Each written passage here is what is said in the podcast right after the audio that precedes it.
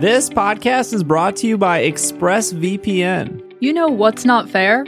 The fact that Netflix hides thousands of shows and movies from you based on your location, and then has the nerve to increase their prices on you. That's right, they've just raised their prices once again. Now you could just cancel your subscription in protest, or you could be smart about it and make sure you're getting your full money's worth by using ExpressVPN. You might not know that what's on Netflix in your country is completely different from someone in the UK or Japan has on theirs. Using ExpressVPN, I can control which country I want Netflix to think I'm in. ExpressVPN has over 90 countries to choose from, so every time I run out of stuff to watch, I just switch to another country to unlock new shows. So stop paying full price for streaming services and only getting access to a fraction of their content. Get your money's worth at expressvpn.com slash pkmncast. Don't forget to use our link and you can get three extra free months of ExpressVPN. That is expressvpn.com slash pkmncast. expressvpn.com slash pkmncast.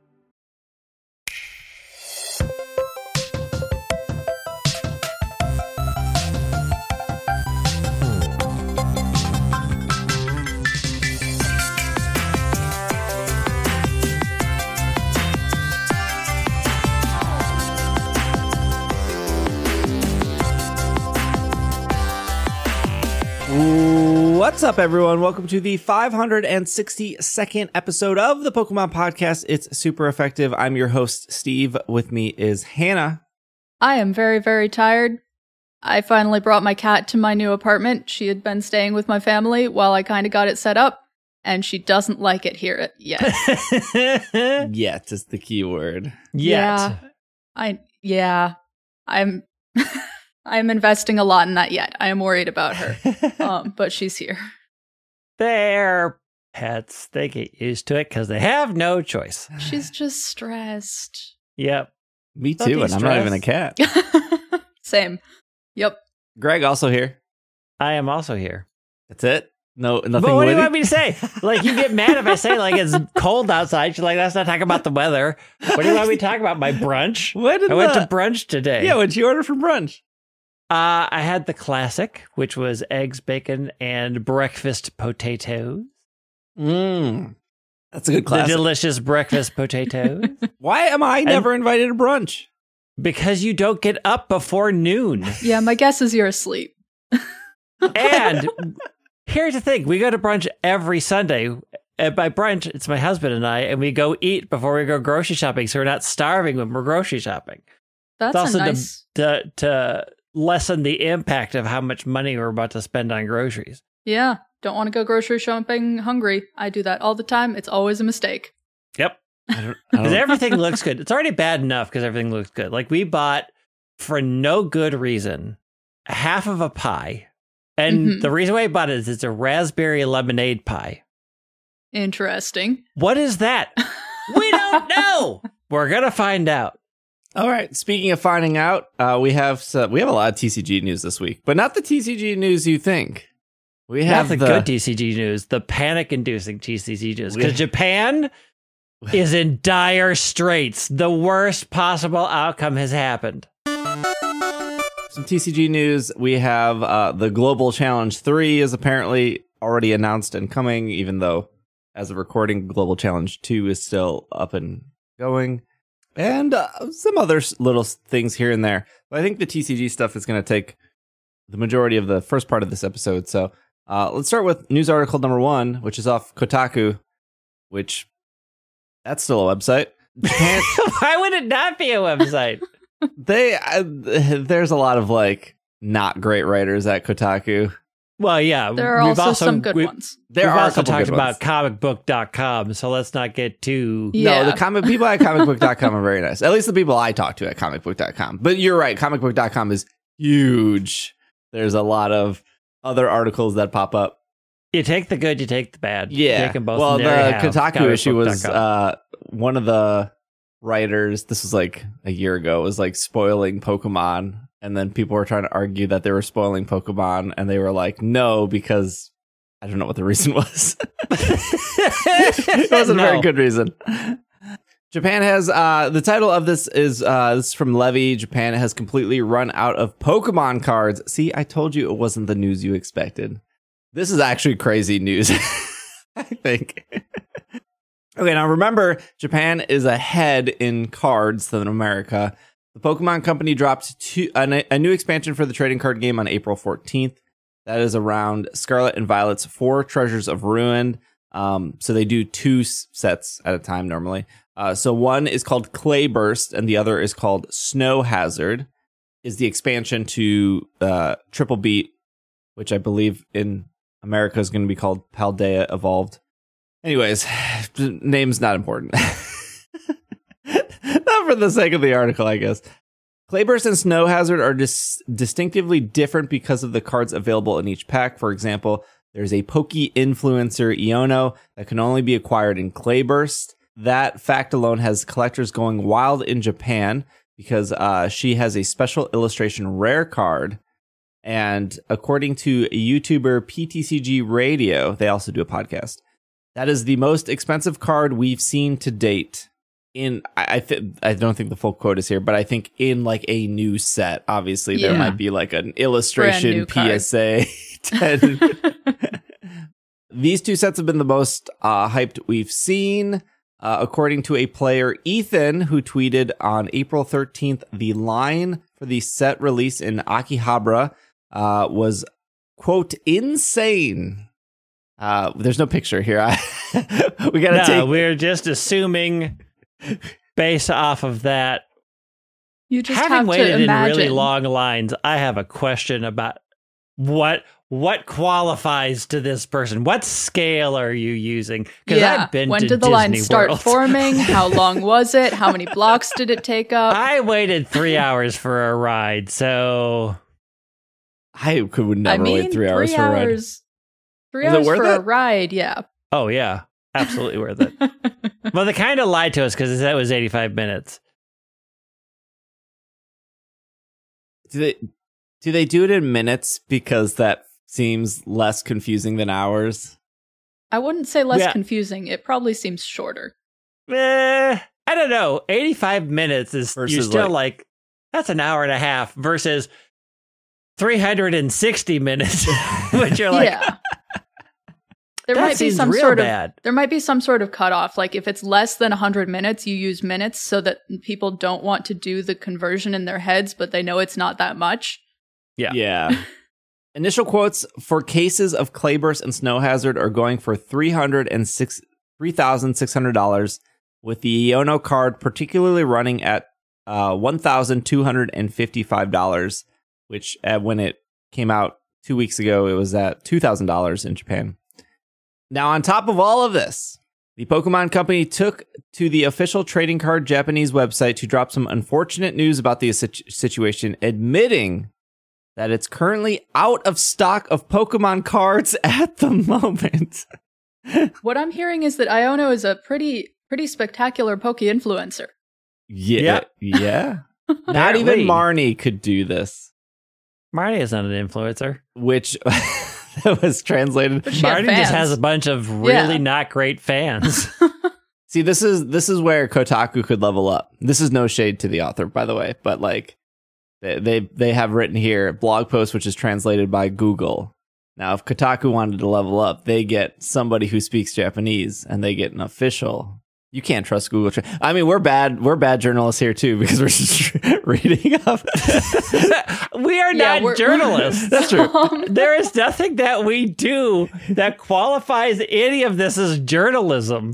Google We Translate's are gotten better. talking too. heads. we are Google talking. Translate's gotten better, and there's probably some sort of new rule that has to do with all of the AI generation that means they have to say where that kind of thing comes from, which is probably why that's there. Uh, there was an apology for an inconvenience to customers and a promise to bolster the production system to promote a reproduction and shipment of products going forward. Uh, the Pokemon company says, quote, we will continue to do our best so everyone can enjoy Pokemon, the Pokemon card game. Thank you for your understanding. One of the sets having Iono, the other set has uh, Grusha, but there's no prices about Grusha. That's sad. Grusha's great. Iono is Yeah. fine. Not an influencer though. No. Yeah. I, I do wonder. I, I wish there was pictures, or I wonder how uh, long that line was. But I was told by Andrew, our Japanese correspondent, eh, that if if there's a restaurant in Japan with a line, that restaurant is worth eating at. If there is a restaurant with no line, maybe maybe be a little cautious. we, uh, when I was there, we did wait in. This is this is both. Greg's going to be mad at me when I tell the story. Uh, the, the, I, I already am. we were we were in Osaka, and I I wanted to. The first thing I wanted to do was try a Japanese burger that wasn't like McDonald's. So I found a five star burger place, and there was a line when we got there, and I was like, "Heck yeah!" Jap- we, I found a Japanese burger place near the hotel. Never heard of this. There's a huge line for it. We ended up waiting in line for like 20, 30 minutes. I would probably say there was like 20 people in line. And then when we got in, the restaurant was decorated like Texas. there was like an American flag on the wall. there was like a skull of a buffalo. and they were playing like Katy Perry. And I was like, this is awesome.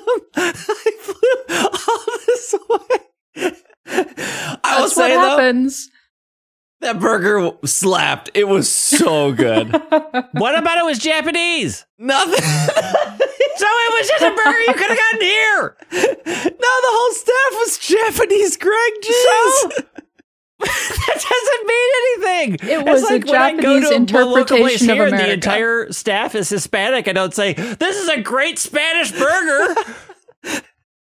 it was It a was really a good- Japanese interpretation of America. Yeah, it was, but I didn't know that because like I used Yelp and Yelp didn't have like anything If you're to going to a burger place, many other places, it's going to be American themed. Is Yeah. my understanding. Well, when I got to when I got to Tokyo, I was looking around and there was a, a restaurant near our house that or near, near the part the the hotel. I'm losing my mind. And it said Chicago deep dish pizza. And I was like, I need to see how Japanese people treat Chicago. It was bad, by the way. It was a oh yeah, Chicago pizza. deep dish pizza ain't great to start with. I one quick story from my past. So it was the 1980s, 1986, and my brother and my mother and I went to Paris because my brother was going to college in France. And about five days in, my mom was like, "I need American food because I can't do this anywhere." So we went to this American restaurant where nobody, of course, spoke English. We thought this was the 80s. There was no such thing as a diet soda craze at all. And so we're sitting in this restaurant, and my mom is like, Man, I want a Diet Coke real bad. I just, maybe they have a Diet Coke here. The entire wait staff does not speak English. From the kitchen, we a head sticks out and goes, This ain't America, lady. We don't got Diet Coke. okay. Okay, so going back to the the TCG stuff here, I, I I guess I'm a little confused because how do I put this in perspective? What is happening that is different from Scarlet and Violet versus Sword and Shield, where this seems to just be overall bigger? Do like we can look back and be like and say maybe the national Dex did turn a lot of people off, and now they're over it, or we can look at Scarlet and Violet and go, well, fans wanted open world for a long time and we got it. But both games have uh, some would maybe say equal, some would say one game has more issues, but both games have issues. like Scarlet and Violet can't even get past like 15 frames a second. Uh Sword and Shield the national Dex didn't cause an issue with the game itself. It was just a a preference that people wanted. Um, but I, I suppose if I was to try to side with the people who dislike Sword and Shield, I think the biggest complaint they say now is Sword and Shield felt very sterile, very straightforward. I don't know if I agree with that, but Um, um, you know that that's Mhm. one of the complaints. I see. I still had issues with its story, but go oh, on. the story is garbage. yeah, yeah. I think we're all in agreement that Although I will say it wasn't until the Twitter drama that I understood Chairman Rose a whole lot more because that taught me, oh yeah, billionaires wouldn't wait a day for the thing to be over. They're just going to do whatever the heck they want. Now I understand Chairman Rose. I get it. yeah. I get it. Uh, the the thing is-. Wh- I don't know if it's about the video game. Like, what changed with the TCG to make them?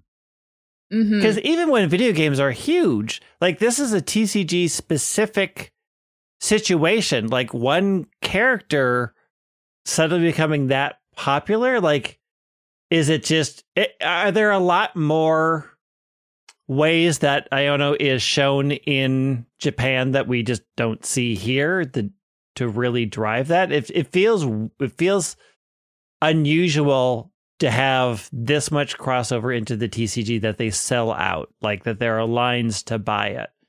Yeah, I mean, Iono is kind of aimed at a Japanese audience more so, just in the in the type of influencer she is, is my understanding. We don't have that type of influencer as much here. We have some. We have like VTubers and stuff, but I, she has seemed really popular, but I haven't seen excess merch, excess Mm-mm. videos Yeah. or merchandising or advertising in any way of her. She just seems popular.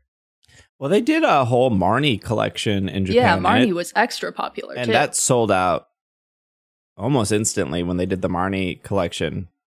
Uh, I don't know. I, I I do. I can't stop thinking about how you know Sword and Shield sold you know 26 million copies, second best selling Pokemon game of all time in three years, and Scarlet and Violet is already up to what like 23 million copies in five months. There was no secret about the issues of these games, and people still bought them and are enjoying them. I'm enjoying them even with the issues, but like every week I'm like fingers crossed that there'll be a performance update. Mm-hmm. uh, not according to the new patch notes. yeah, Yeah. I'm kind of I don't have any more hope for a performance update. I only had hope that people were going to stop getting their games uh completely locked basically. and that seems fixed now. I don't think there are any reports of people having that issue since the update yet. I also know that it hasn't, the update didn't fix it for people who did have that bug. You still have to contact Nintendo and send Oh, your okay. save data over. Um, but I haven't heard any reports of new people having that issue. So that's exciting. What are those people going to do? They've been living on that Reddit thread for the last like month. it's been their like life. two they're months. In the, they're in the anger factory. They have to get off the anger floor. It was good communication. they have all bond. Do they all like make a Discord together to bond? oh, there we go. Okay, uh there okay, so we do have more TCG news. We're going to shift gears here. I was debating about covering this because uh speak Hannah Hannah just said good communication. We want to talk about the opposite of good communication. It's, it's like this news story. Okay. So let me set the groundwork because I was again, I was debating about covering this cuz I rolled my eyes. So Bobby texted me. oh, Bobby! what are you doing to us? we gotta get Bobby back on the show. So Bobby texted me a uh, a, a Twitter thing. I don't know what they're called. Twitter link, and in the link is a picture of a bunch of secret rares at, at like a card game store, and uh, I can't remember what the the the tweet said. It was just like these were all stolen from the factory for Fusion Strike, and it's why Fusion Strike has a bad pull rate. There's a Mhm. lot of cards in the picture. It's just one picture. I think to myself, and of course, there's like a bunch of quoted retweets and a bunch of comments, and it's like, this is why Fu- this is why my Fusion right Fusion Strike had bad pulls, or this is why I never got anything good from Fusion Strike, or we need to. Uh, wh- wh- where's the class action lawsuit? We got to do a. Cl-. And I'm just thinking, there are a lot of angry people off one picture here with really no context besides the the tweet itself and nothing else. Like we don't have like five pictures, we don't have like we don't have another person confirming this. We uh, anyone who tweeted about this just had the same exact picture. And then on top of this, the kicker is when I dove deeper into this, this picture was taken a year ago. Yep. this is not new news. So like this this picture of all these cards on a cheap Walmart table, which is, you know, what you get at card shops. They have a bunch of these to, you know, they set up for people to play games. Isn't even a new picture. It's a picture that was taken a year ago. And of course, as, as this spreads, more and pe- more people are getting mad. But uh, there was some reporting on this. This is off. Uh, this is off Poke Beach. Two articles here. So they they open up saying like uh, theft from Pokemon printing factories has always happened. like it, like you work on a line, you grab a couple cards, etc. And that's also how we get cards early. Our people from the factory will take pictures of these cards. So that's kind of like the opening of this. In typical Nintendo fashion, the Pokemon Company and its partners dispatched an investigation team uh, to plug leaks along the chains. PokeBeach refused to cover those leaks. Uh, we actively follow and investigate each of them so we can understand what is happening. This weekend, the Pokemon Pokemon's biggest ever factory theft came to like like light on social media. A photo circulating of thousands of Fusion Strike secret rare cards were stolen from a factory in 2021.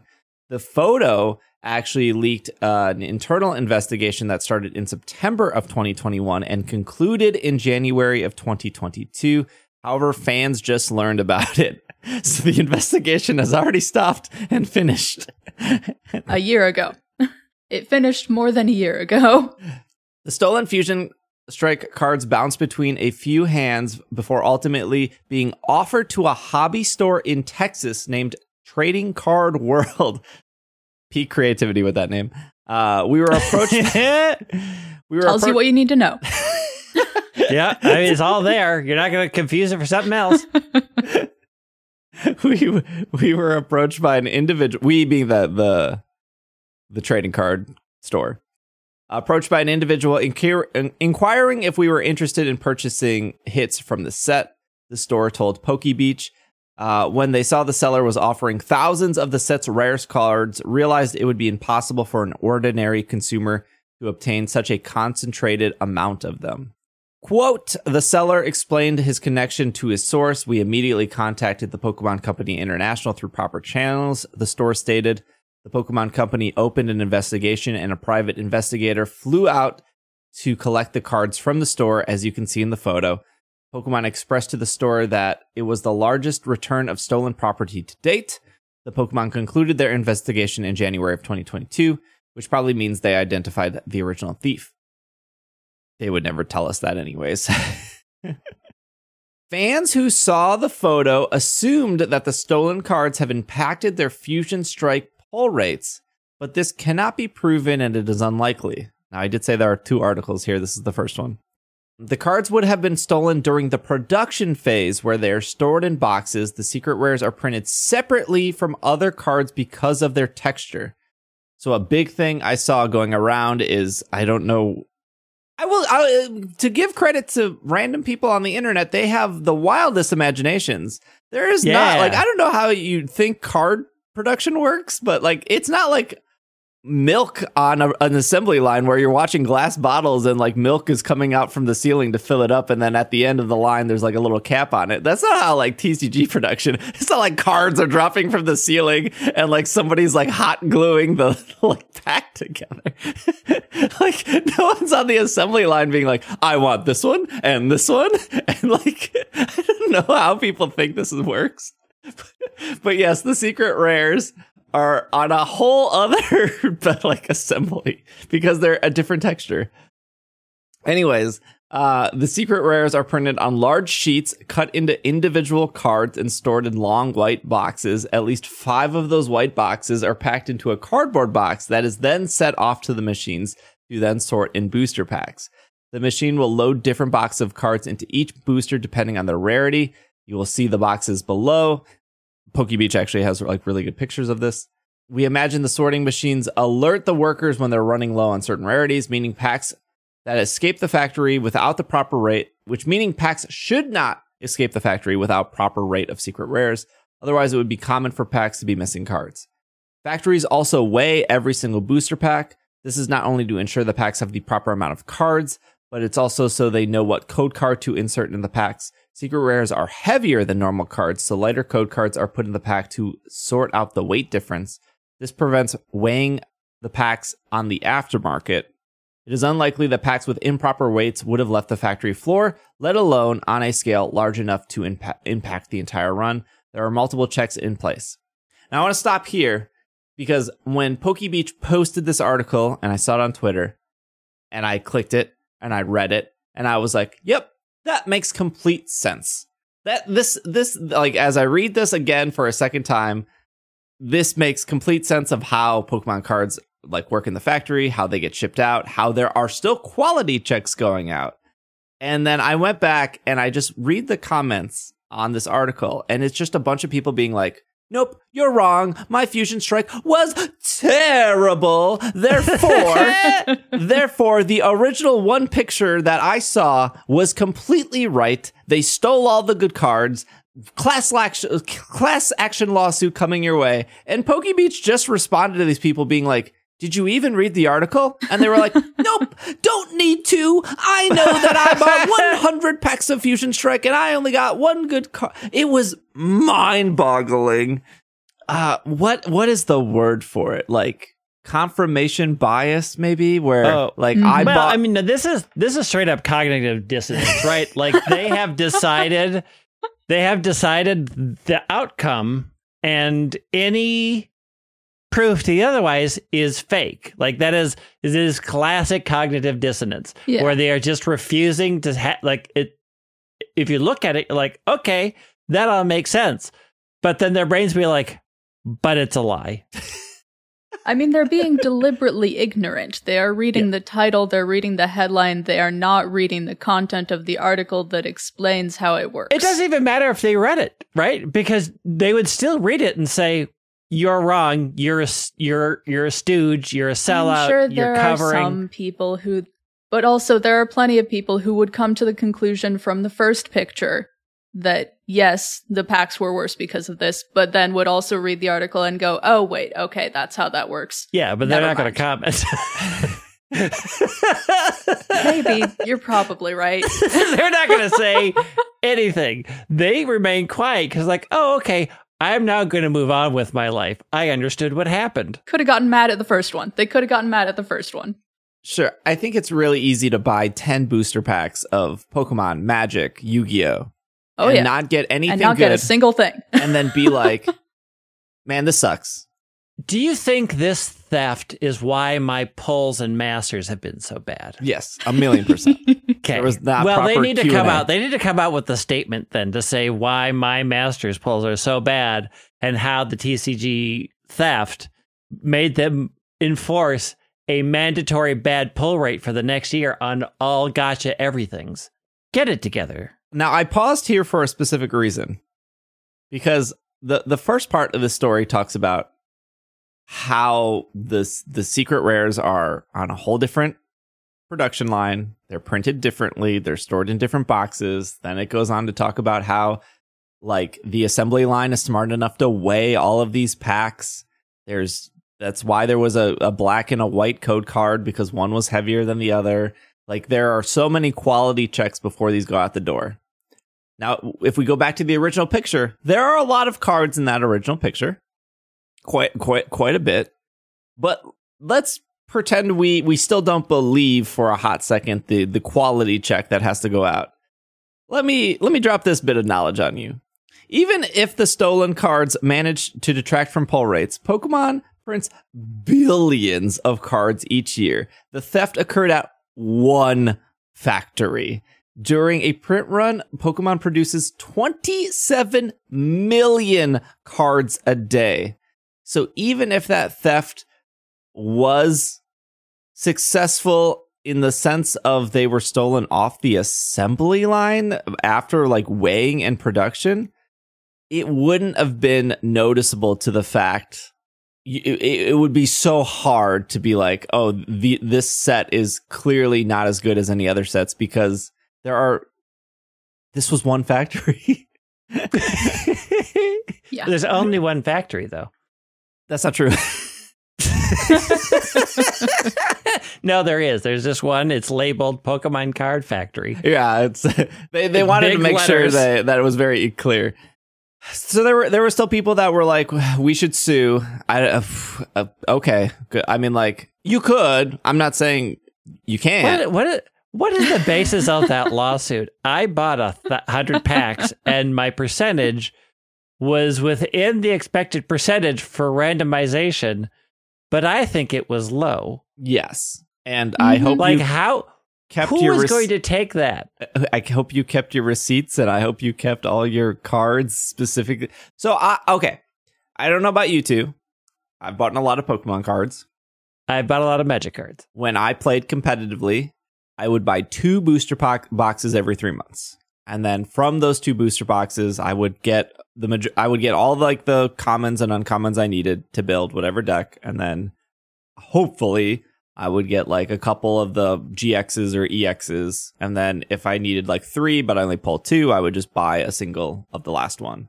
In reality, it probably would have been cheaper just to buy exactly every card I needed, not buy the booster box, but opening booster boxes are fun.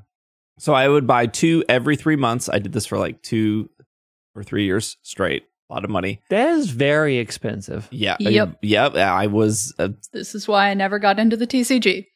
there was a set. Um, gosh, I want to say it was Plasma Storm, Plasma Front, where it was the worst two boxes I have ever opened. They were absolutely atrocious. I didn't get anything great. And like normally, I was like, ah, normally you get one gold, you get a couple C. Totally, totally bad. There have been packs. I remember going to a Target at like 9 p.m. at night. They're about to close. They had like four booster packs left on their shelves. I was with a friend. They grabbed two. I grabbed two. We got to the car, obviously impatient, turned on the little dome light in the car. We opened the four packs. Out of all four packs, none of them had a rare.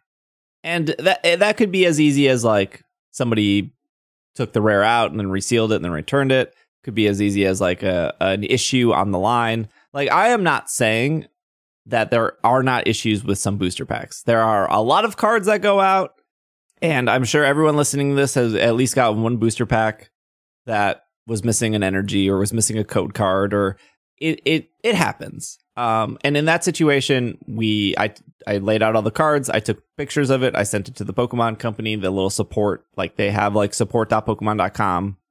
Bad TCG. It's not called bad T. I don't know what it's called. My my TCG pack wasn't good enough button. And then you send them a picture and you send them a receipt, and they they sent four new booster packs our way. It was like super nice, right? Um, I'm sure that cost them no money, and it's not that big of a deal.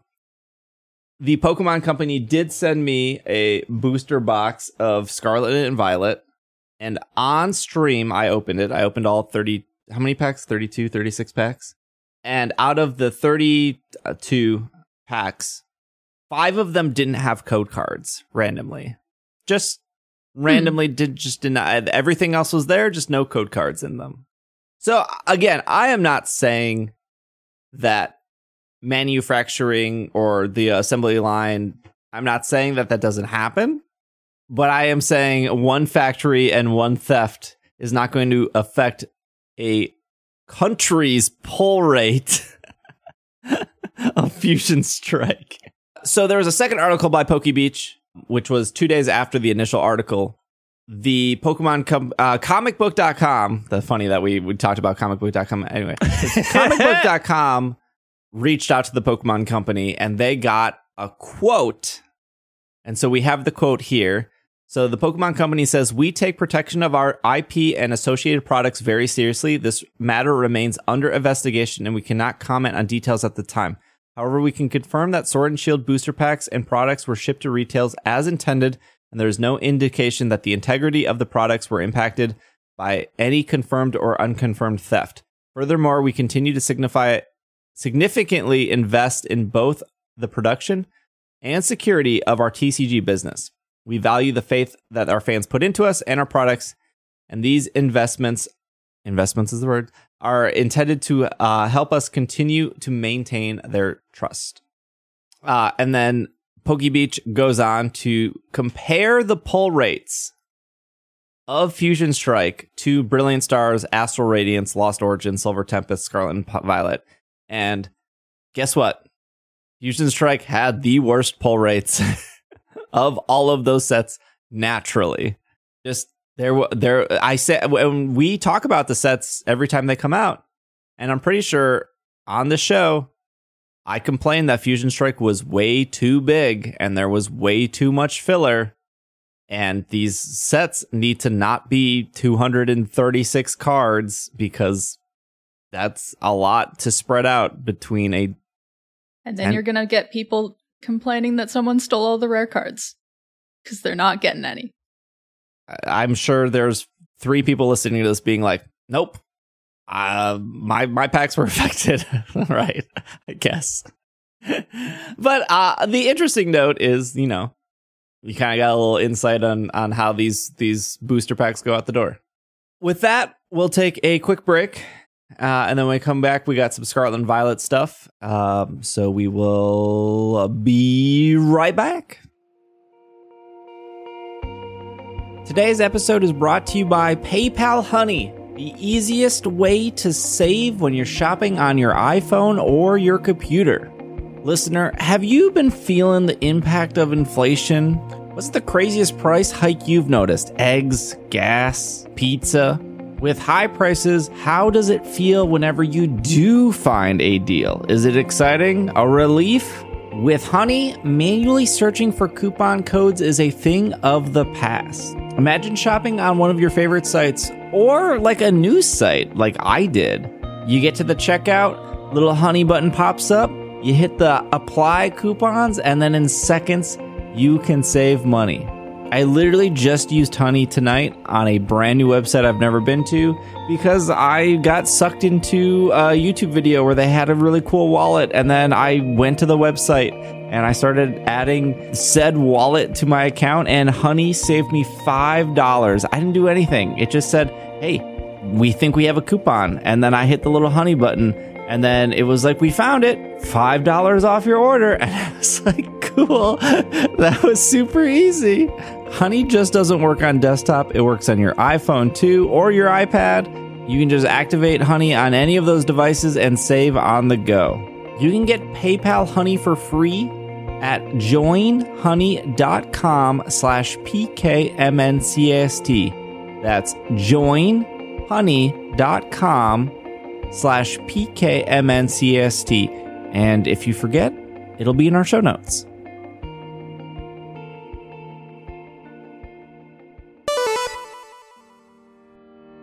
Hey, thanks for listening to It's Super Effective. You're probably halfway through the episode. I just want to throw out that we have a Patreon, patreon.com slash pkmncast. And Patreon is a great way to support the show. Not only can you support the show for as little as $5 a month, but with that $5, you get ad free episodes. You won't be hearing this ad because it'll be gone in your ad free episodes. You'll get access to our Slack community with over 800 trainers trading and battling and talking and making fun of the way I say bagel in the Slack. You can be part of that. You also get bonus episodes. And maybe you're just interested in the ad free or bonus episodes of the podcast and you don't want to go to another website, you're on your iPhone right now, you're pulled over on the side of the road, and you're using Apple Podcasts, you can actually support us and get all of that right in Apple Podcasts. There should be a little subscribe button. And what's cool about Apple Podcasts is they also offer a two week free trial. So if you're interested and you listen on Apple Podcasts, you can actually dive back and listen to all the bonus episodes in your two week free trial. You can sign up for a month or uh, even for a year, both Patreon and Apple Podcasts have huge discounts if you do decide to sign up for an entire year. You get to save some money, you get to support me, and you get some stuff in return. That's always good. People like stuff. Patreon.com slash PKMNCST or in your Apple Podcast app.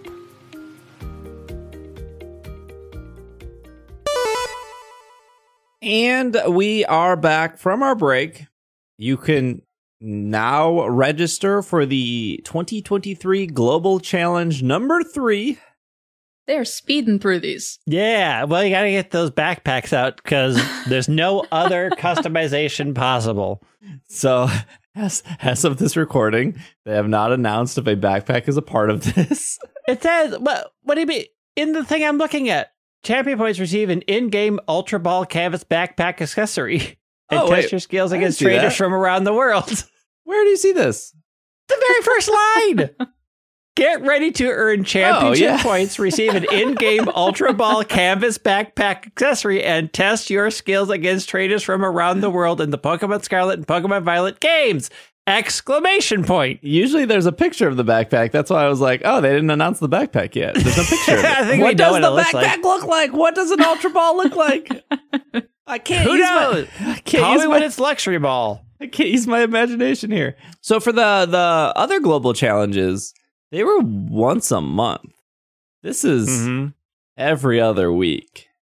On top of hey, Bliss Blissey is back. So the global challenge was this past weekend, uh, which was Global Challenge Two, and then on top of that, there was the Blissey returned, and then on top of that, there was Typhlosion returned. Again, this was the the issue I have is if you want to do all three, you either have to commit your entire life to Pokemon or you have to pick and choose. I don't want to complain about Blissey being back. I am fine and happy with Yeah. Blissey being back as much as it wants to be.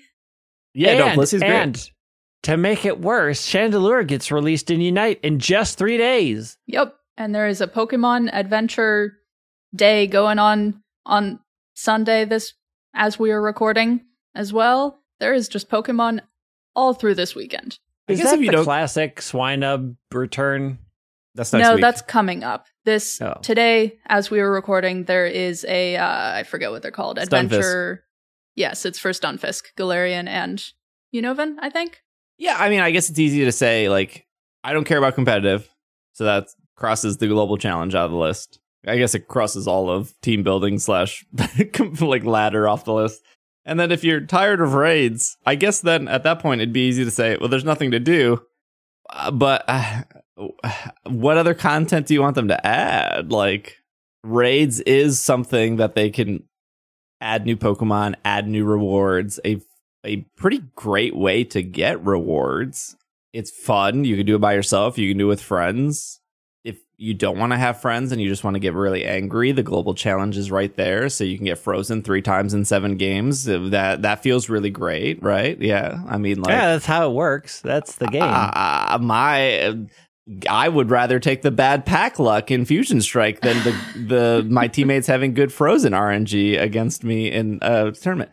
The Global Challenge um, does award championship points. It is considered an official tournament, so you Mhm. can get championship points towards your Worlds invite if you are in Korea or if you are in Japan and you place highly so how that works is it will let's say like 100 Americans place the top 100.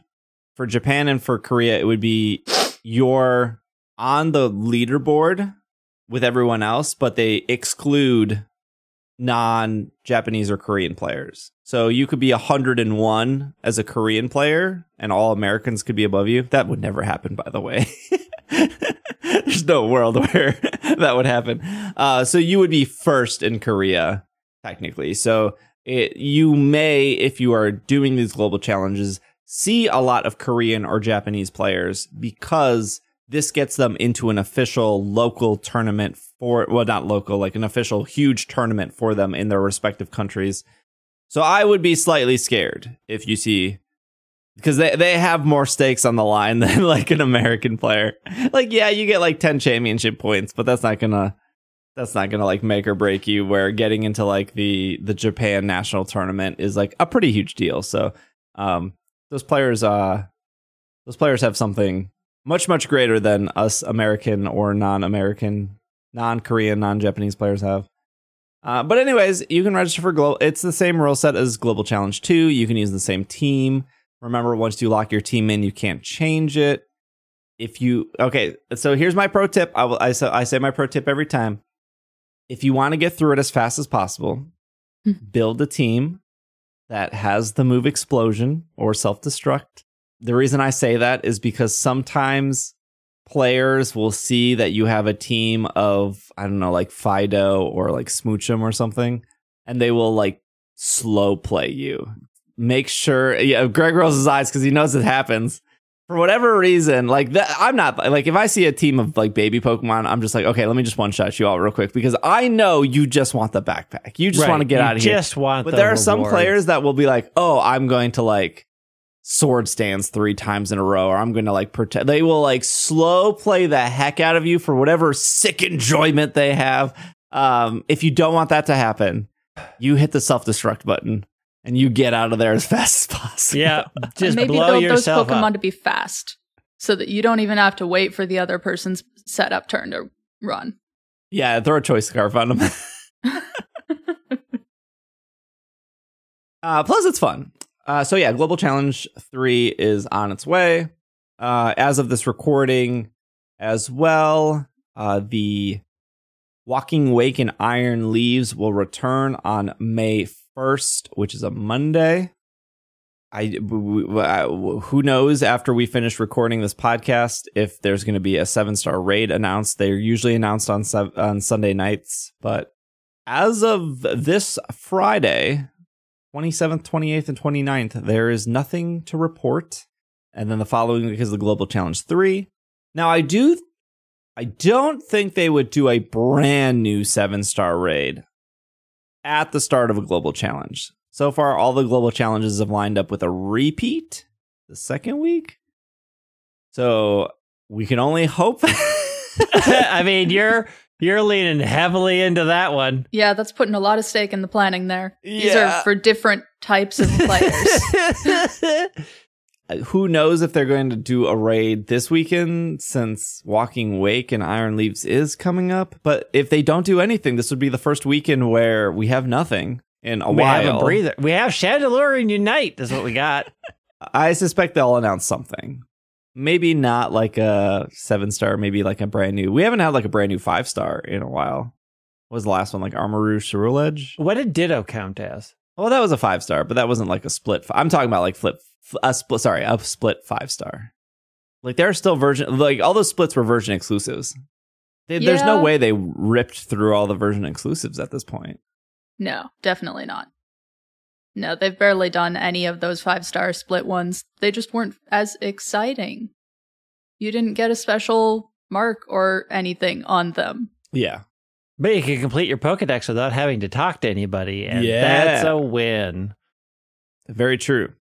I mean, you can still have to what? Like, you still have to talk to somebody because the box exclusives haven't been anything, right? Like, we haven't had a catch the box exclusive or see the box exclusive. No, or- you would still need to do them specifically for Koraidon. You still have to talk to somebody for Miraidon and Koraidon and for the Paradox Pokemon. hmm minus Walking Wake and Iron Leaves, because technically you can join somebody else's. I would assume that they would put the Paradox Pokemon into raids at one point. I would. They have to. They're doing everything else. So yeah, Walking Wakes, Walking Wake, and Iron Leaves return May first. It's supposed to last two weeks, and according to the support page, you can only collect, you can only catch one per save file. So even though they are coming back, only one Walking Wake for you, only one Iron Leaves, unless you caught the egg, which good, good on you for taking a risk on catching that egg good on you. You can now catch one of these instead. We got the update 1.3.0. Um, That we did. now that does fix the egg. you cannot catch the egg anymore. Uh, trainers who caught the egg instead of walking wake on iron leaves in a Tera raid battle before updating a 1.2 were affected by a bug af- preventing from catching these Pokemon. That bug has been fixed. Trainers who caught such eggs instead will now be able to catch these Pokemon. In addition, the Tera raid for these events will return around the same time as this game update. Uh, the update already happened, so you can do that now. Uh, we have the the patch notes here. So feature adjustments. A change has been made to deadline uh, to the deadline for entries for friendly competitions. Before the change, entries were allowed until friendly competition begins. After the change, entries will be allowed until friendly competition ends. This does not have to do with the global challenge. This is only friendly. Um, but ultimately, you can set the rules where, you know, if if you have like a 32 person tournament, but only 30 people signed up, tournament started, you could technically have two people sign up five minutes after the tournament started to get in. Um, you can't, you couldn't do that before. That's new. I don't know I, how many people are using the friendly tournament competition feature, but they figured that that was a change.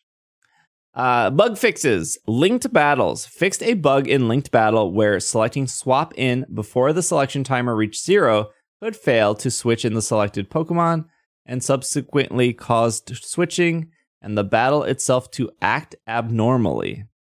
Oh, okay. Not sure. Okay.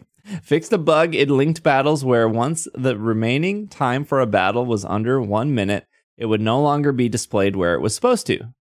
Fixed a bug that occurred in linked battles where, depending on what move was used at the time of a Pokemon fainting, the timer, uh, the amount of time a trainer received to select their Pokemon was reduced. Good fixes. Yeah, they've seemed very hard to reproduce, but yeah, uh, that they they have been fixed. In battles, fixed a bug where the Cud Chew ability, that would be Farigiraf, would trigger again once every two turns after it triggered the first time, contrary to what was written on its ability description. So I didn't know this, but there were people that would solo raid with Farigiraf because Cud Chew would just keep activating. I would assume they were running like Sitrus Berry or something. Fixed a bug that occurred with Zoroark. 90% of these bug fixes from 1.2 and 1.3 are just Zoroark bugs. I, right. Apparently, Zoroark is just Zoroark a complicated breaking Pokemon Go. It's breaking Pokemon Scarlet and Violet. Did it break Unite, Greg? Nah, nobody bought the illusion thing. We're all like, why is this clay doll rolling towards us? Let's kill it.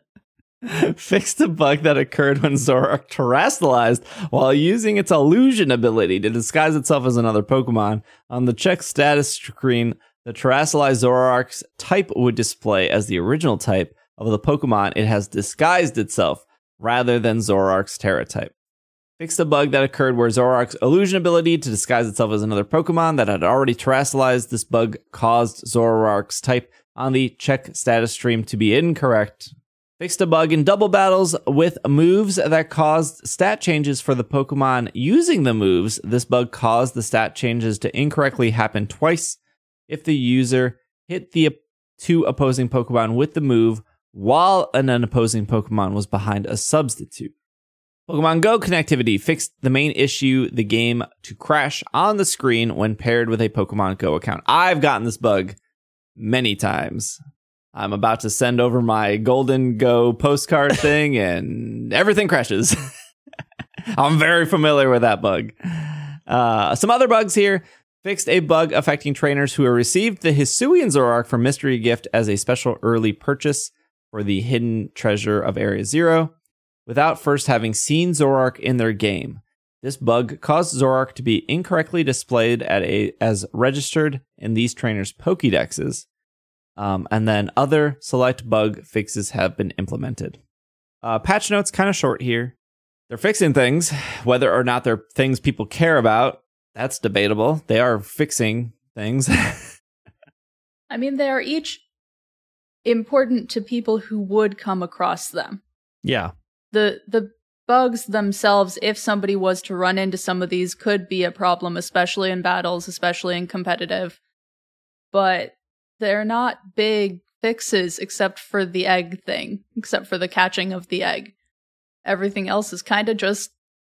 Oh, the Pokemon Go one's pretty big. I mean, I had it happen like every three times, but maybe it's that was just big me. if you're using that feature.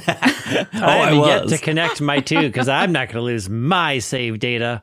Some changes that were not listed here. If you scroll through your boxes quickly now, that's not better, by the way. they didn't fix it. But they did add a little Pokeball symbol where Pokemon will spawn in. It's not mentioned here in the patch notes. But if when you go through your boxes, you have to like wait for Pokemon to load in, which is still like mind boggling to me that that's a thing. I can't think of a Pokemon game where you have to like wait for Pokemon to generate in your boxes, right? Like, am I Mhm. Yeah. like this is the first game that does that, which I, I don't know what the game is doing that past games didn't have the issue with, but Pokemon Go does it if you haven't downloaded all your assets. all right, that's okay. But this is not the same thing. I think this game can only hold like 600 Pokemon. Pokemon Go is like 6,000 Pokemon. yep. No, this is this is a mess, but it's nice that there's the little Pokeball there because previously if you were scrolling through the boxes, you couldn't tell which ones were empty. Yes, yeah, yeah, yeah. So now there's like a little Pokeball symbol that goes where a Pokemon is about to load in. So that is like gives me the smallest bit of faith to latch on to of like, oh, they did something different. maybe, maybe something else is coming. That's how they hook you in. Your own expectations that they're going to do something good and they'll just keep stringing you along. Look, I know that we get a comment every now and then that we're so negative about these games. It's really hard when you play these games every day not to see the glaring issues that these games have. Yeah, no, there are issues, but I still love these games. Yeah, I like them a lot too. I just believe or hope that they will do a performance patch. What always what always this drives me nuts about about how people you can criticize something and that is not negativity. If it's a valid criticism, it is a criticism. It is not negativity. We aren't looking for things to be negative about.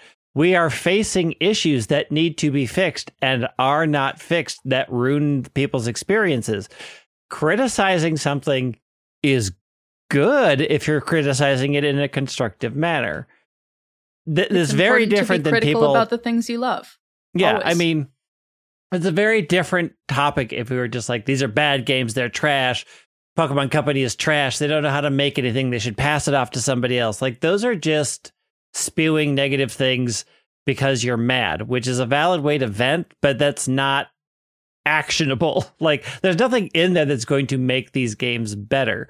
Like, we can actually say, when I do this, it crashes, you know, five times out of 10 that needs to be fixed because it's ruining my experience. And I can point to the exact thing that is making it not fun for me. Like, I'm not a huge fan of these games because they aren't performing up to my standards. And when I do do raids and they hang up for no good reason, this is a impacting on my enjoyment of the game. I can criticize that and still say, overall, I love Pokemon. It's like when people get mad at me when I say Gen 2 is my least favorite. It's like, yeah, I st- when it comes out, I still play it. like, I will still play another remake of Kanto, even though I do not ever want to go back to Kanto again. I am so tired of Gen 1. I do not want to play that region again. Yeah. They sell it. I am still going to play it because I love this franchise.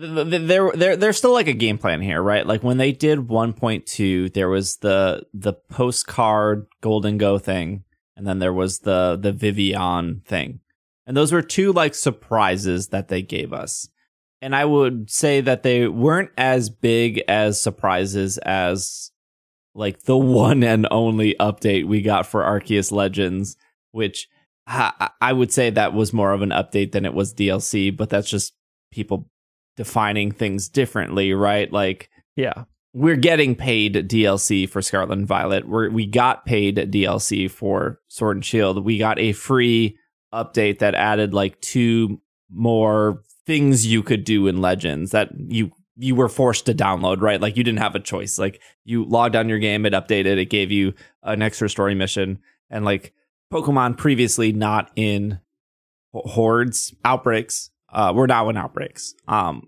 and that's similar to like the Vivillon thing and the Golden Go thing, Mhm. except you know simpler, right? You have to connect, and then you got bonus content, which is like cool. I think it would be a disservice to fans for them just to be like, "Here's Pokemon Home, okay, now randomly Ursaluna is in your game." do I think that's the worst thing in the world for them to do that? No, because people would still be happy to get Ursula. Like I am so over the moon excited to get Sneasler into this game. Like I just, Sne- I, I like Sneasler a lot. I don't know why. She's a tall girl. She got long legs. I got an alpha shiny Sneasler, and I cannot wait to move her into that game. She's cool. I love her. She got big claws. But I do think there's a small disservice in your like lore of the game to be like, okay, well, you can just move them in now. Like I, Yeah. I, I f- if they did what they did with Legends, that's why I brought up Legends. Is here is a free update that you have to do, and this update's going to add like a very tiny, small storyline to explain Hisui and Pokemon. Maybe you can catch a few, trade in the rest. That would be really cool that doesn't fix the performance thing, but also maybe the performance thing is a whole nother patch. Like we need to get these bugs out of the way. Uh, these are all tested and working, and we need to make sure that people who caught the egg cannot catch the egg again. So push this out. Like this, this is a common thing. At least, obviously, games are maybe games are significantly more complicated than a website. But when I was working on websites as a nine to five job, we'd have a hundred things we'd have to fix. But we could push out like 10 things at a time because we could test over and over that they weren't going to break the website. Um, and if we had something like Black Friday coming up, we don't want to push out anything new before Black Friday because like we need the website to be working 100%. And then, you know, if we have something bigger, we wait till, you know, after the holidays to push that out because again, don't want to break the website during the busiest time.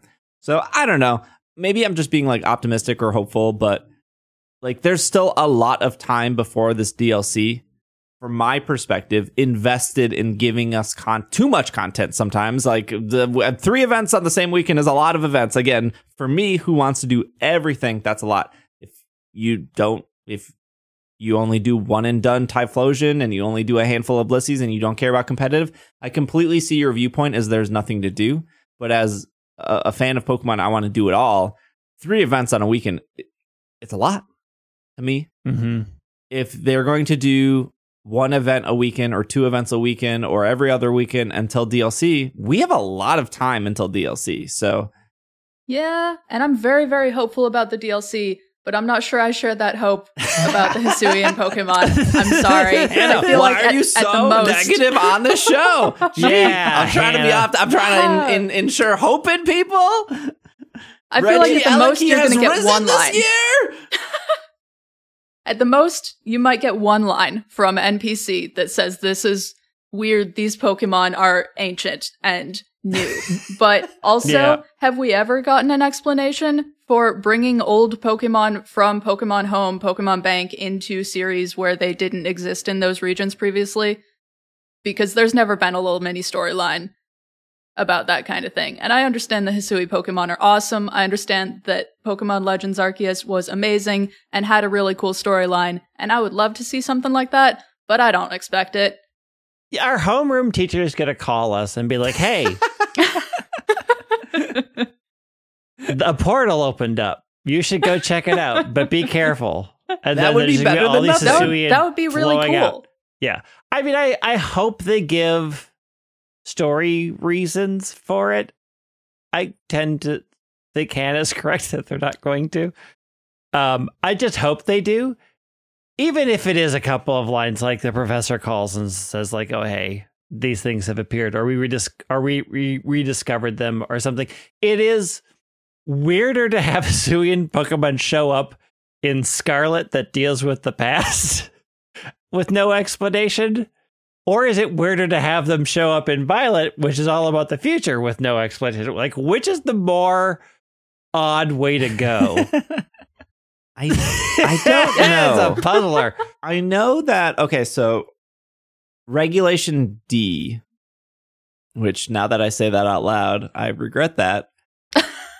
Regulation four, whatever comes after regulation C, whatever they decide to name it, I believe starts on June first. Correct? Am I correct on that? I think so.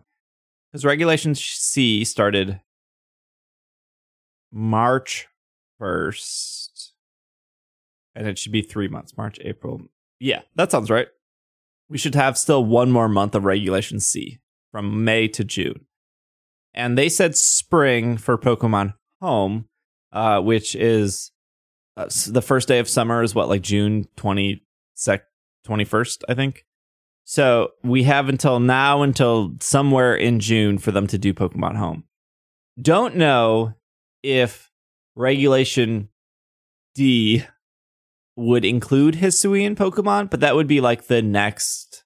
That would be probably the safest assumption of like, how do we add on to this? Because the only difference between regulation, so regulation A, this is competitive stuff, but this kind of maybe helps with people being like, okay, what's what's the future of maybe where Pokemon Home fits in? Regulation A was all of the Pokemon in the Pokedex except legendaries and no paradox. And then regulation B was all of the Pokemon and paradox, no legends. And then regulation C, which is the one we're in now, is all the Pokemon, paradox, and the four legendary ruins of treasure. And then the the the also out of 400 Pokemon in the Pokedex, the only ones that can't be used are Miraidon and Koraidon. Now there are Pokemon like Charizard, Greninja, Typhlosion.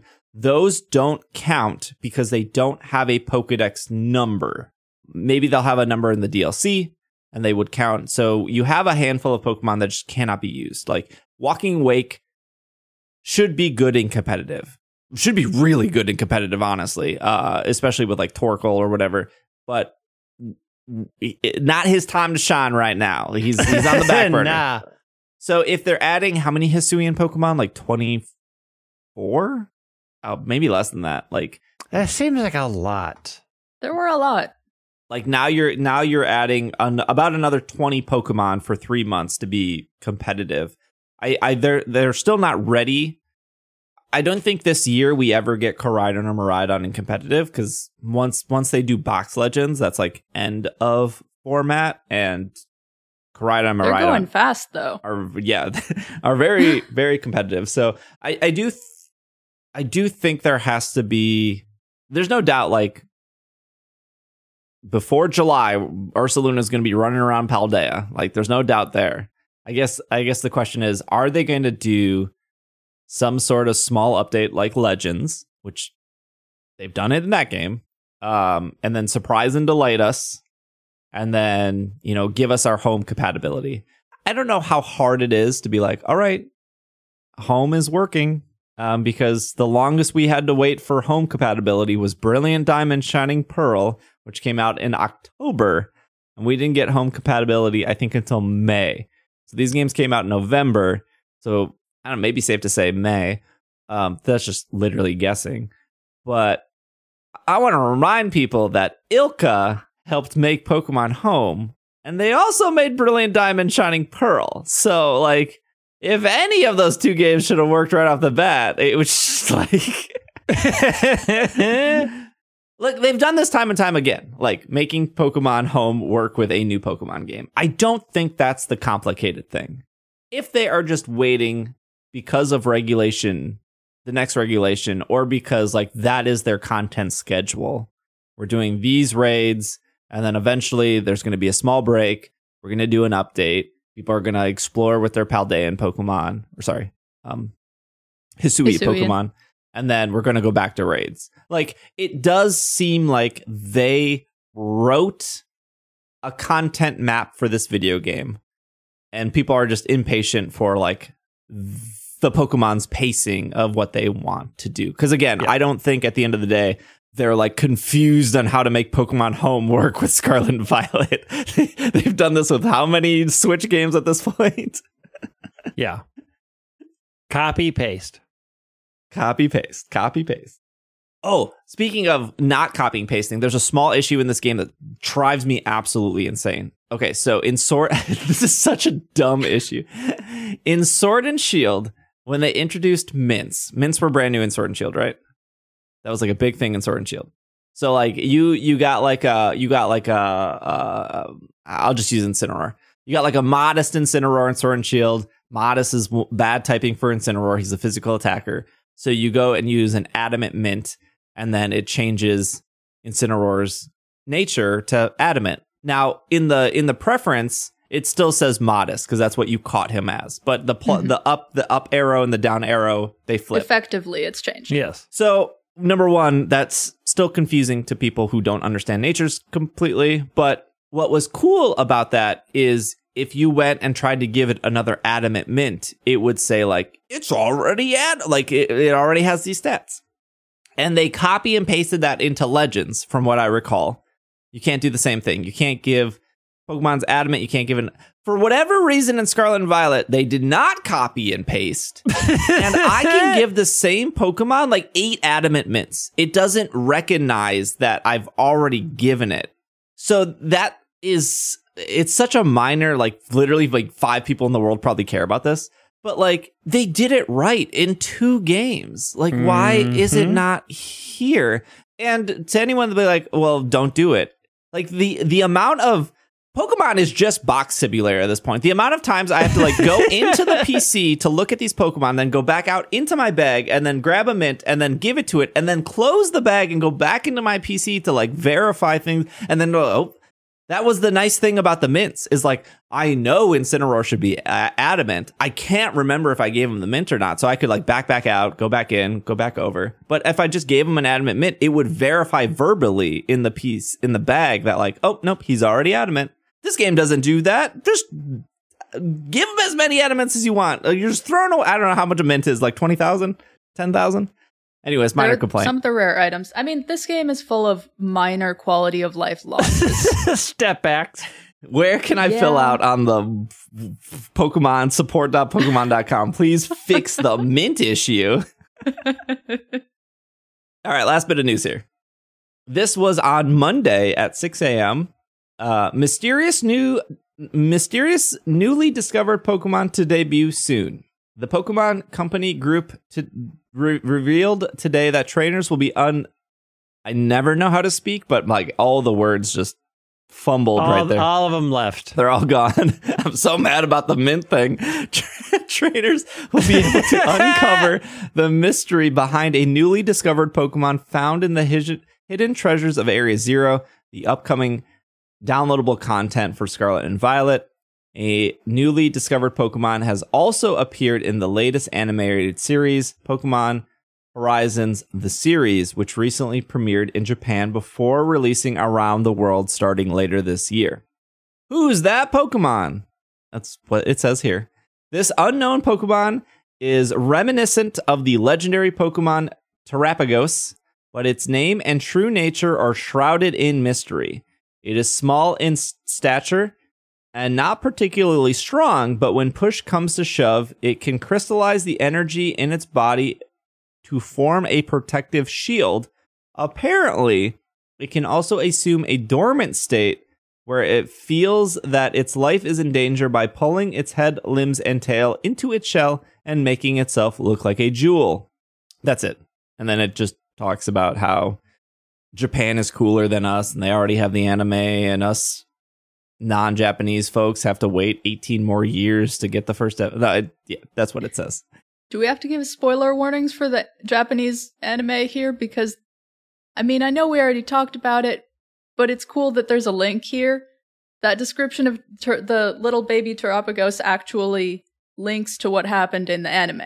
And when I read that description on the Pokemon website, on the English Pokemon website, saying that the little baby Terrapagos pre-evolution probably some related somehow, um, can pull in its arms and legs, be a little turtle, pull in s- itself into its shell, which is just a crystal, pulls itself into this thing that is just a crystal. I thought, oh, that l- looks like it would be Liko pendant. When it's just a crystal, it looks like it would just be Liko's pendant. And then I go and look and realize that what's been shown in the Japanese anime is that yes, yes, this little baby Terrapagos probably is just inside Liko's pendant. Oh, I didn't know that. It's really cool. So that is Yeah. her pendant.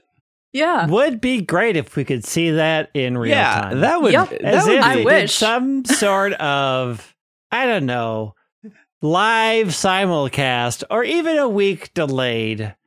Okay. Also, here's here's the thing, because uh, they they they tweeted about this on Monday morning, and then I made a very sarcastic tweet being like, "Yeah, it would be nice if we could have watched this." And then I I got the stereotypical classic Twitter's. Man, Twitter is a terrible place of like classic American doesn't want to watch the sub or the yeah sub sub is subtitled yeah no. Average twitter user there is no i would love to. I can read. You can't apparently. There's no way for me to do that without pirating or going to illegal means. If they were like here on Pokemon TV 4.99 you can watch the subtitle version as it comes. Would- I would, would pay subscribe. that I Would I, subscribe. I would give them money. If there was like Crunchyroll, you got to wait 2 days to watch it. I would do that. I would. I would and we do would that. know. We would already know at this point what would had what had happened. We would be there. I would 100% like I do with all of my other animes watch it on Crunchyroll 2 days after cuz that's what simulcast means. There is there is this is the frustrating part about this news. They showed a brand new Pokemon in a Japanese anime, which is fine. That in itself is fine. and it's really cool. And they Yeah. they have given Americans no legal or ethical way to do to consume that content.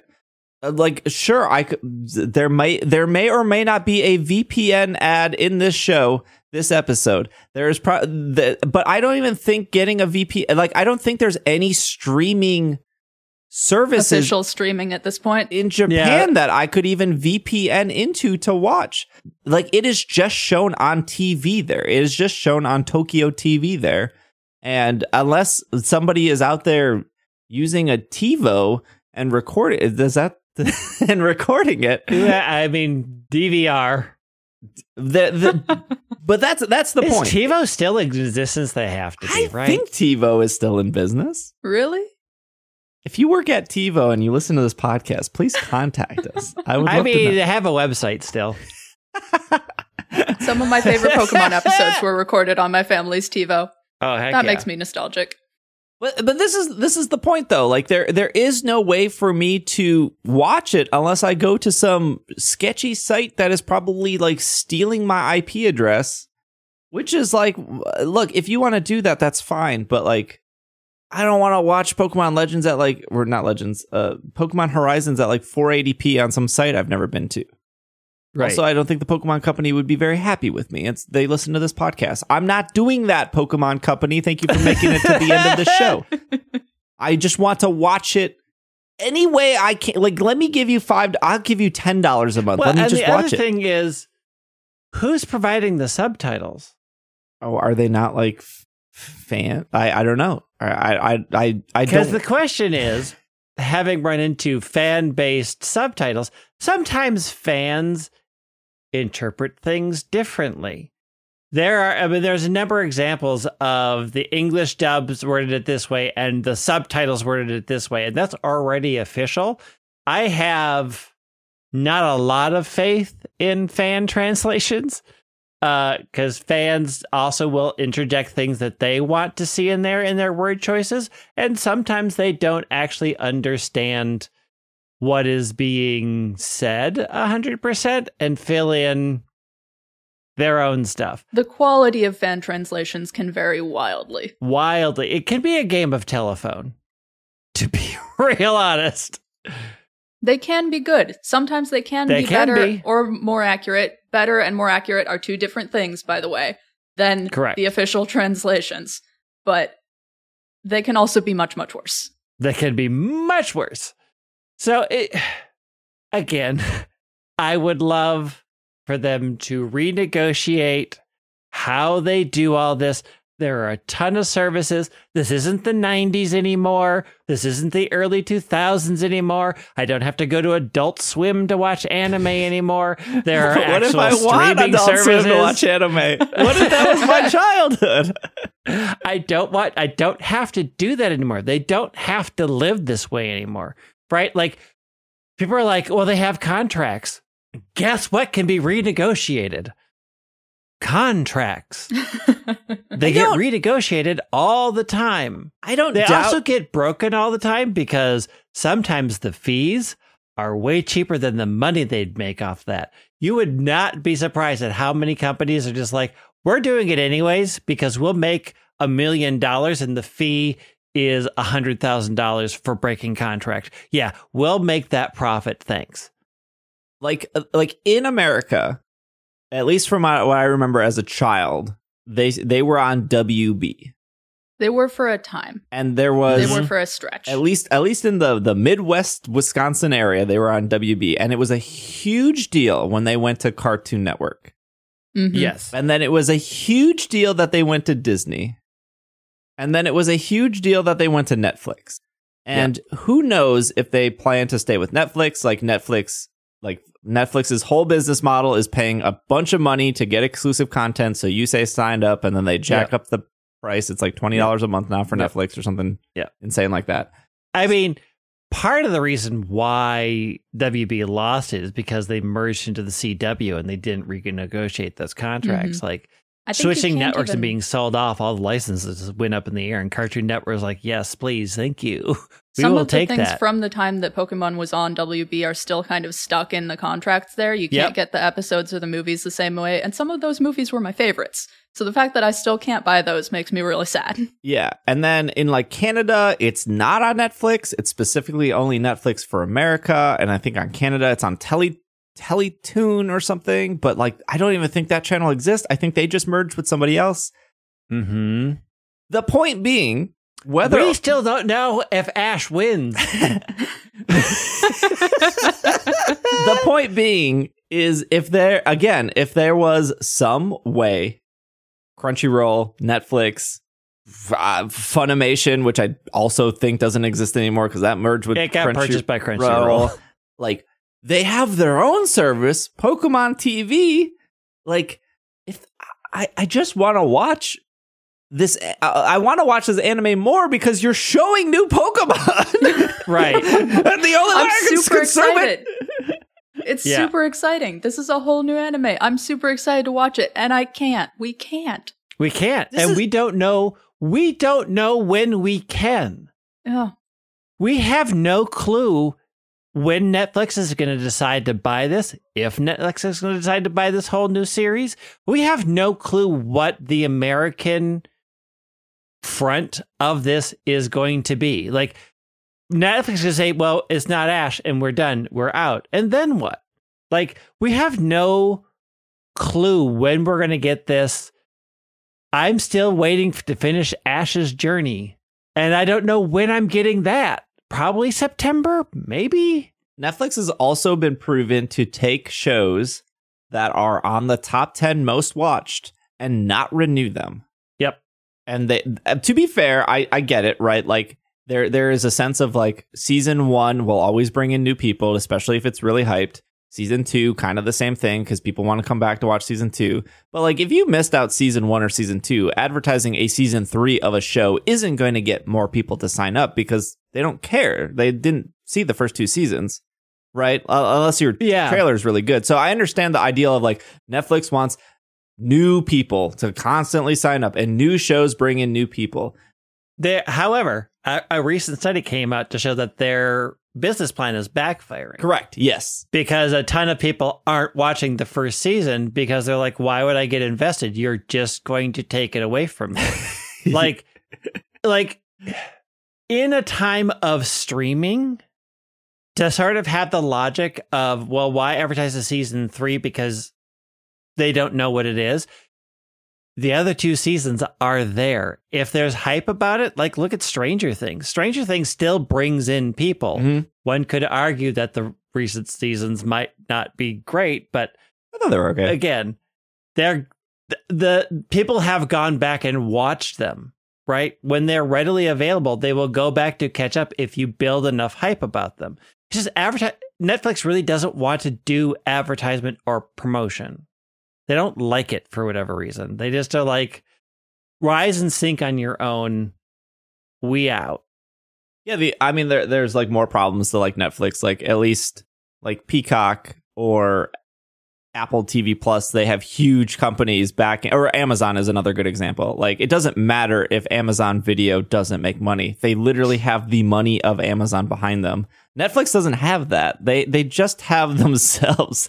They don't have like anything else. Like, I I, I maybe I explained that poorly though, but like Amazon can has so many other services that can pay for Amazon TV. Apple has so many other services that can pay for Apple TV. Netflix just has themselves. They don't have like Yeah. watches Other to sell. to- divisions of the large company are profitable, which will help shore up any shortcomings from another area. So Amazon still makes a trillion billion dollars. It doesn't matter necessarily that the video segment doesn't make it. That is that it comes with a huge asterisk where underperforming things do tend to get cut when they think you're just not doing it anymore. So it's like the worry about Amazon's video is if it stops performing, they could just say we're ending the service and all of that content goes away. It is it is the problem of the subscription model that we are facing right now is that large corporations can decide when something isn't profitable anymore, we're going to get rid of it and you have lost access to all of that. That's why I still say if you can purchase physical and you really really want it, purchase physical. Believe me, I thought V VCRs would no longer be made. They're still making them. like they're they're ex- more expensive. We all thought we had moved past the scratchy hiss of record players. I was just at a vinyl store, Greg. revolution. I so like On a side Like- note, I treated myself to that like very expensive Pokemon vinyl player because I thought I, I do have a bunch of vinyls. And then I threw, I donated my vinyl player when I moved because it was like I needed a new needle and it was like weird to package up. So I like gave it to somebody for like 20 bucks.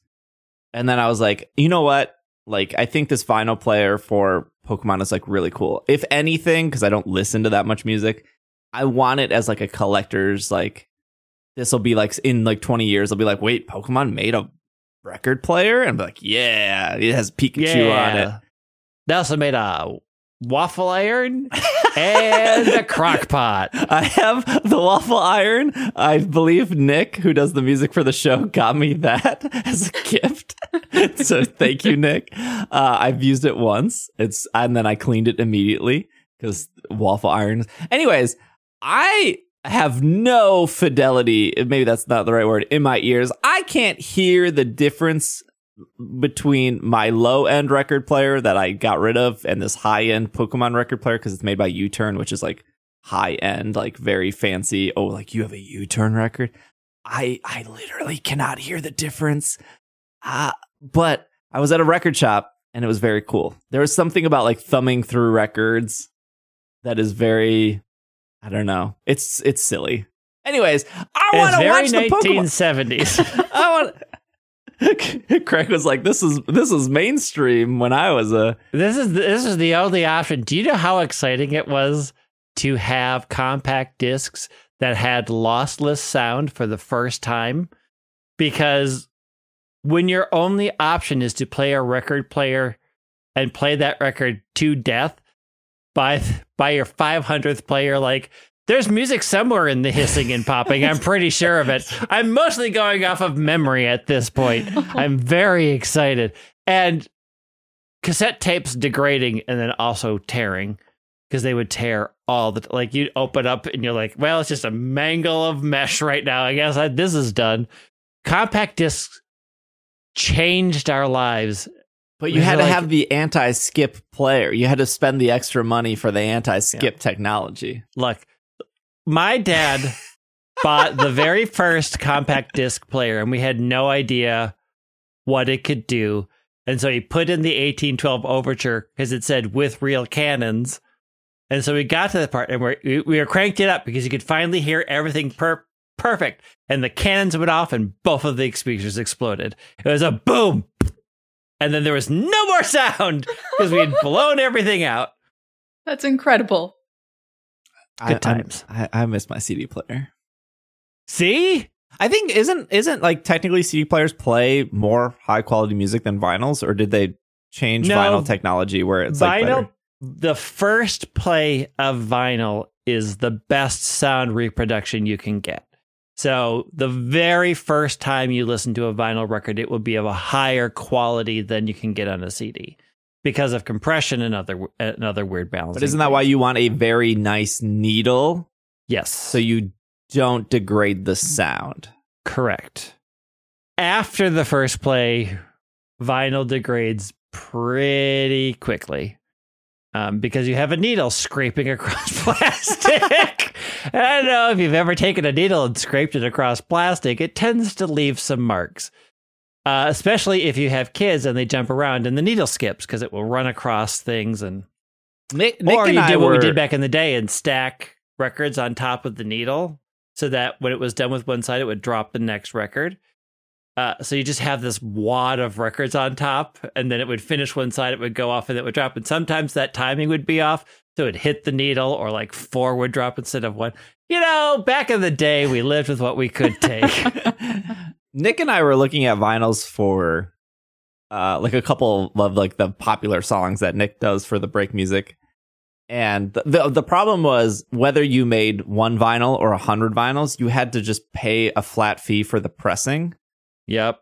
The biggest hurdle. Like if we knew we could sell uh, gosh, I think you needed to sell like 18 vinyls lot. to break even just to break even to Yeah, sell 18 vinyls lot. and then if you sold 20 you would only make like a $4 profit well like we weren't looking to profit it was just like pressing making shipping out vinyl is also not very convenient like do not bend Yeah. but we make cassettes that was cool i have a bunch of i think i have a couple of cassettes left we should put those up when our anniversary comes with it which is july if there was a legal way to watch the pokemon anime please provide one there's i know there's not that was rhetorical uh Your comments are going to be loaded up with them. All spam bots just coming forward, being like, check out our link. check out this weird website you've never heard of. You can watch Pokemon and The Simpsons at the same time. All right. Well, thank you for making it to the end. Uh, if you're if you're watching on YouTube, um, comment your first music device. Was it a CD player? Was it a record player? Was it eight track? Was it an iPod Shuffle? Was it uh, gosh, there was like 800 iPods. Was it a Zune? Uh, let me let me know your first. Oh, Zune. You tried. Let you really your did first- try. music. My mine was a boom like a boom box with a CD player on top. That was my first one.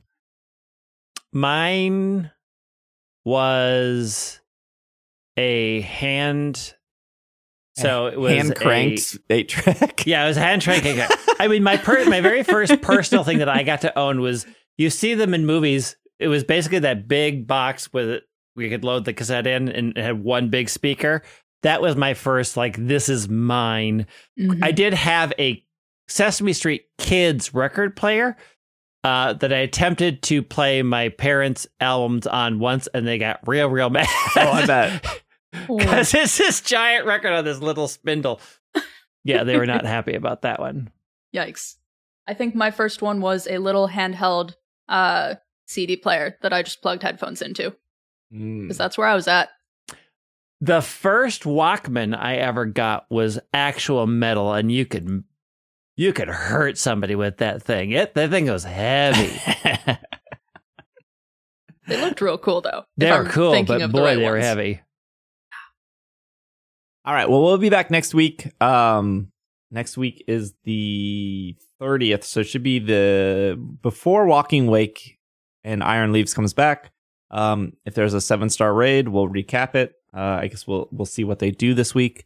Um, if there is a seven star raid announced on Sunday night slash Monday morning, we will be doing a raid build stream on Twitch on Monday, and then I will turn that into a YouTube video for like Tuesday or Wednesday.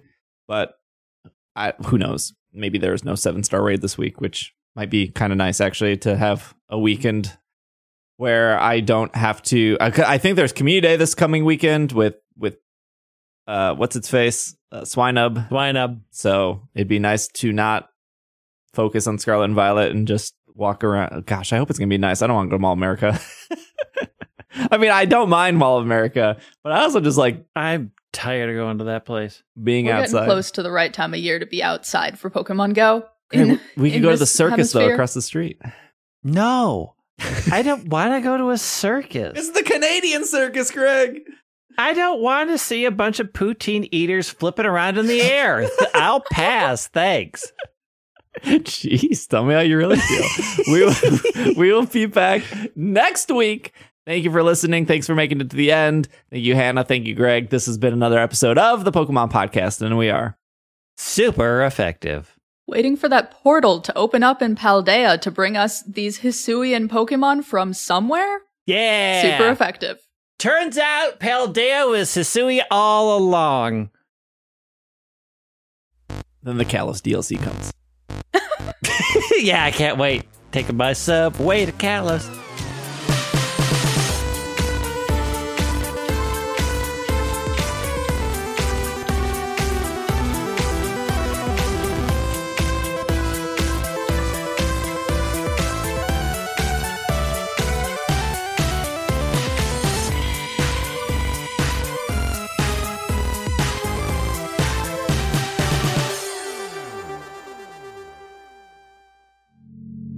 This podcast is brought to you by Patreon. A huge shout out to our producers of the episode, starting with Stephen, Kay, William, Tony, Stuart, Ryan, Nate, Matthew, Bovine, Catherine, Casey, Josh, Jessica, Greg, Courtney, Chris, Brian, Anthony, and our executive producers of Spencer and Brady.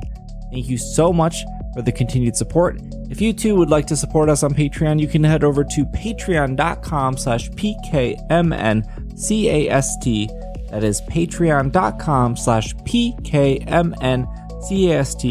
And you can sign up to get a bunch of rewards, including having your name read at the end of the episode. Thank you for listening, and we will see you next week.